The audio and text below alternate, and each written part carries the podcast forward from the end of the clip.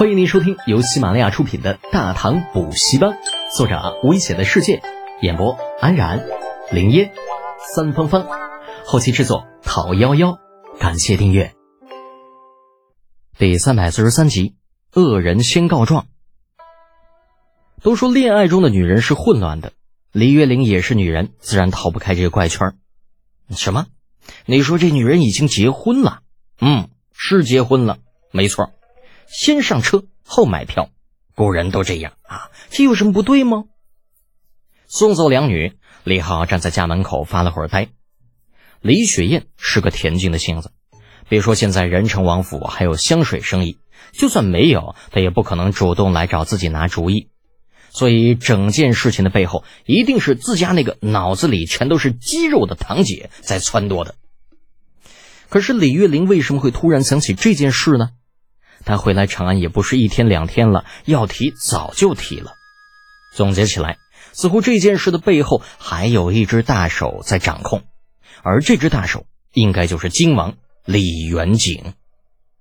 想到自己背后有一位亲王在搞事情，李浩的好心情一下就没了。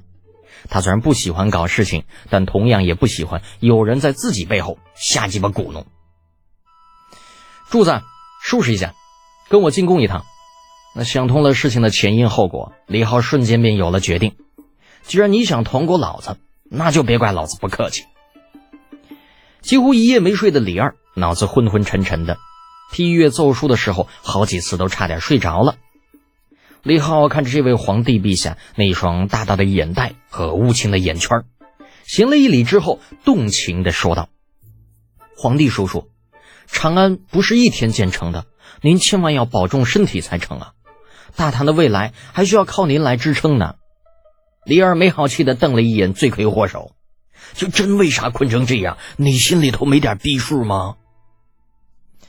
少拍马屁，朕的身体，朕自己清楚。说吧，来找朕又有什么事啊？得，马屁拍马腿上了。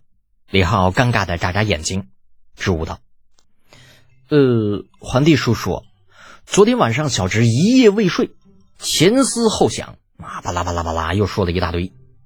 瞅着李浩精神几乎好到爆棚的样子，李二差点气得质壁分离，啊，老脸越来越黑。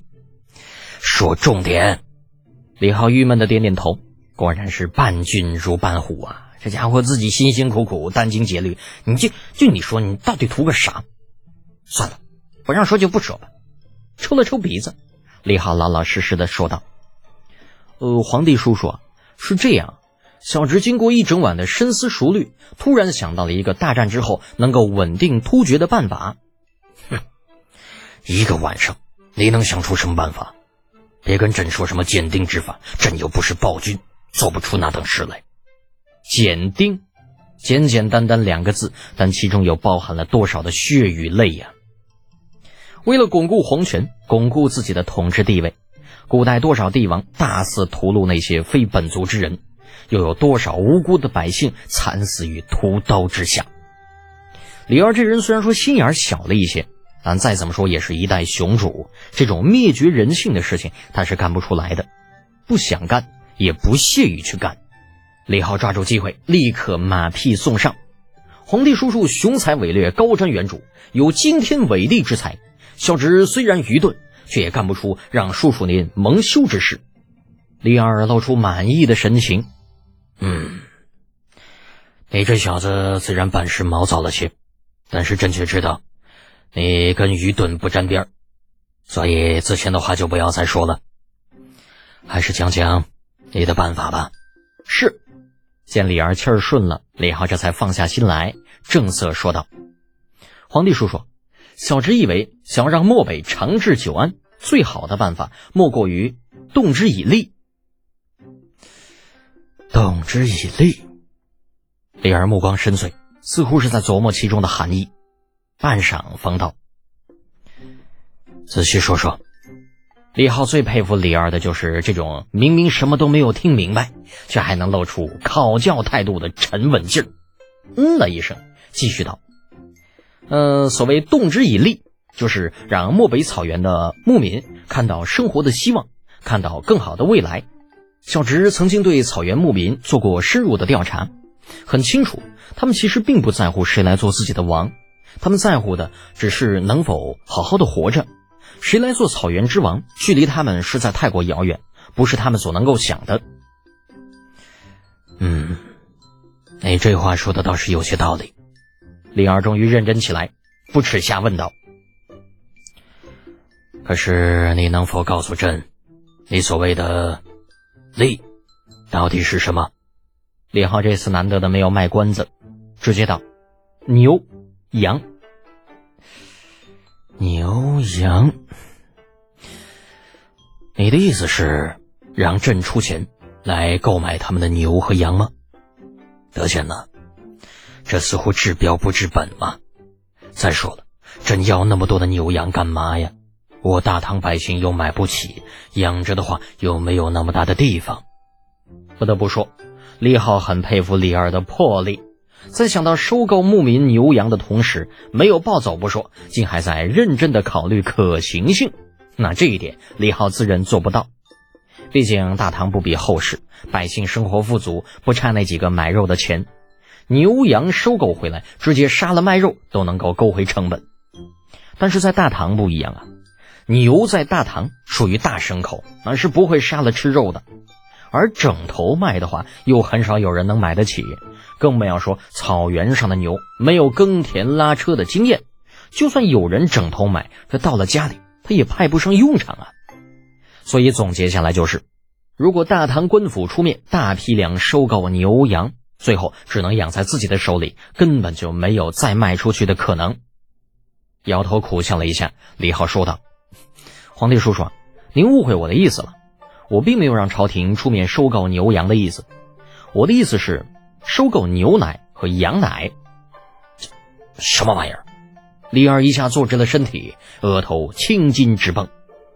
李浩以为李二没有听清楚，又重复了一遍：“收购牛奶和羊奶。”李二有点懵，这他妈比收购牛羊还他妈不靠谱呢，好不好？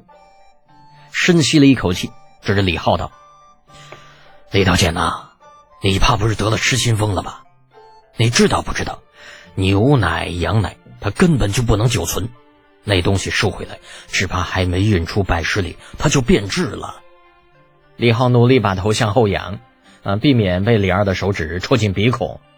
倒不是怕脏了龙指，那实在是那个手指头啊，太粗啊，那戳进鼻孔里边，那家伙估计会很疼。皇帝叔叔，事在人为嘛。小侄以为，我们完全可以在平定草原之后，多建几座工坊。用来把牛奶和羊奶咱加工成奶粉，那奶粉和鲜奶不同，可以长期保鲜。食用的时候，无论是直接干吃还是热水冲泡，都是可以的。啊，对于李浩口中冒出来这个新名词儿，李二满头黑线。奶粉，嗯那是什么？呃，奶粉就是鲜奶脱水之后的产物，营养丰富，易于吸收。必要的时候可以充当一部分粮食，不管是百姓还是军中，都有很大的推广价值。听到可以充当粮食，李二来了兴趣。可有食物？呃，没有。不过小侄有信心在最短的时间内研究出来。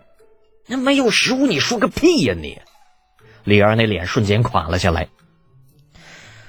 李德简，你可知欺君之罪？那眼看这话题马上就要向着对自己不利的方向发展，李浩急中生智，岔开话题道：“呃，皇帝叔叔，那小侄就算是天大的胆子，也不敢骗您呐。而且您想想，只要小侄能够把奶粉生产出来，那咱们完全可以以此来稳定草原，收拢民心，值得一试啊。”嗯，好吧，那你试试就好了。有什么需要，就去找无忌和克明。见李浩信心十足。李二能说什么呀？这总不能打消自己这个宠臣的积极性吧？德简，那可是朕的千里驹呀！这时，李浩又露出了纠结的表情。呃，这个怎么，有什么问题吗？呃问题不大，就是靖王那里，小侄曾答应，嗯，许帮他找一份长久的生意。您看能不能？聪明人说话不用特别透彻，跟李二更不用。几乎在瞬间，李二的眉头便皱了起来。远景，他想干什么？找你讨要一桩长久的生意，莫不是觉得朕这段时间亏欠了他？呃，皇帝叔叔，您想多了。小侄觉得应该是金王手头真的不怎么宽裕吧，否则凭他一位亲王，此事你不用管了。啊！不等李浩把话说完，李二便打断了他。靖王过段时间就要回封地，奶粉的生意以后再说吧。哦，李浩懊恼的点点头。小侄遵旨。扫眉打眼的被李二赶出了御书房，李浩闷闷不乐的带着铁柱去了李承前的宜秋宫。别看他现在啊还顶着个太子侍读的头衔，但是一年到头来到宜秋宫的次数却是屈指可数的。那大多时间都在外边野跑，根本就顾不上太子这边。李承前此时正好刚刚上完课，正赶无聊呢，见李承前进来了，乐得眉开眼笑的。嗯，德简，今日怎么有空到本宫这里来呀？莫不是有什么好玩的事吗？好不好玩不好说，但的确有件大事。李浩随手在李承前身旁宫女手中的托盘上抢过了一串葡萄，塞进嘴里嚼了两颗。那腮帮子顿时像是松鼠一样鼓了起来。李德简对此毫不介意，摆摆手，示意身边众人都退下去，这才说道：“说吧，什么大事？呃，是这样的，巴拉巴拉，噼里啪啦，咕噜噜噜，就用了一刻钟的功夫，李浩把刚刚对李二说的那些，通通给李承前说了一下。那唯一的区别在于，这次他并没有隐瞒李月玲撺掇李雪燕来找自己的事情。听完李浩的讲述。啊！李承前干巴巴的笑了笑，哼，看来本宫这位六叔也不甘寂寞了呀，竟然把手伸到你的口袋里。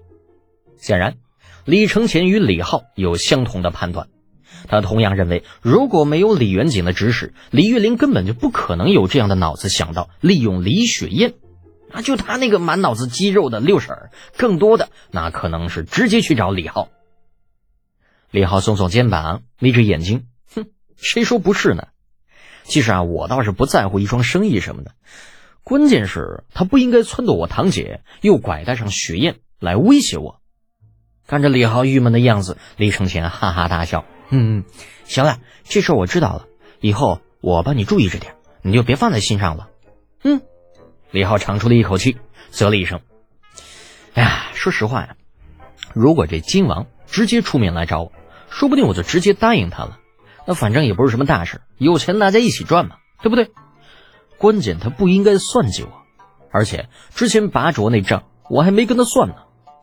拔卓那天突然出现在宴会上，不仅李浩没有想到，甚至就连李承前也没有想到。那一日他不过就是心里高兴，打算弄一场家宴，那结果没有想到这里边竟然混进了一个外人。如今被李浩提起，李承前自然也不怎么痛快，想了想道。哼，我这个六叔啊，从小就聪明，不过因为母亲只是一个嫔妃，所以在老爷子那里不怎么得宠。明白，自力更生嘛。李浩打了个哈哈，并没有深入的对李元景进行评论。皇家的事情点到为止。虽然他跟李承前关系算是不错，但是说多了难免会给这位太子殿下留下恃宠而骄的印象。李承前见他不肯多说，倒也没有再继续下去，换了个话题道：“对了，你刚刚说的那个奶粉是不是真的？当然是真的呀。就是，嗯，我现在手里没有资源，就算想要实验也没有东西啊。”李承前问道：“资源？什么资源？”李浩翻了个白眼儿：“那牛呗，还能是啥呀？那没牛我上哪弄牛奶去？没牛奶我怎么弄奶粉呢？”呃。李承前总是觉得自己这个试毒似乎在空手套白狼，但最后还是忍不住。我当多大点事儿，不就是牛吗？那回头我给你批个条子，你去长安县领几头回去就是了。哎，等的就是你这句话。嗯，李浩闻言一喜，抬手招来正在远处观望的工人，笔墨伺候。半个时辰之后，长安县令痛心疾首，嚎啕大哭。牛啊，我的牛啊！一个小时之后，万年县令捶胸顿足，一头枪地：“苍天呐，老夫上辈子到底造了什么孽呀？”两个时辰之后，人称王府在城外的庄子上，那管家目瞪口呆，瞠目结舌：“嗯，世子啊，您这是抢了长安、万年两县？胡说！本世子是什么人呢？怎么可能干出这样的事呢？”李浩义正言辞。快点！让人把这两百头牛都赶进庄子去。回头本世子有大用，少了一头就拿你来充数。本集播讲完毕，安然感谢您的支持。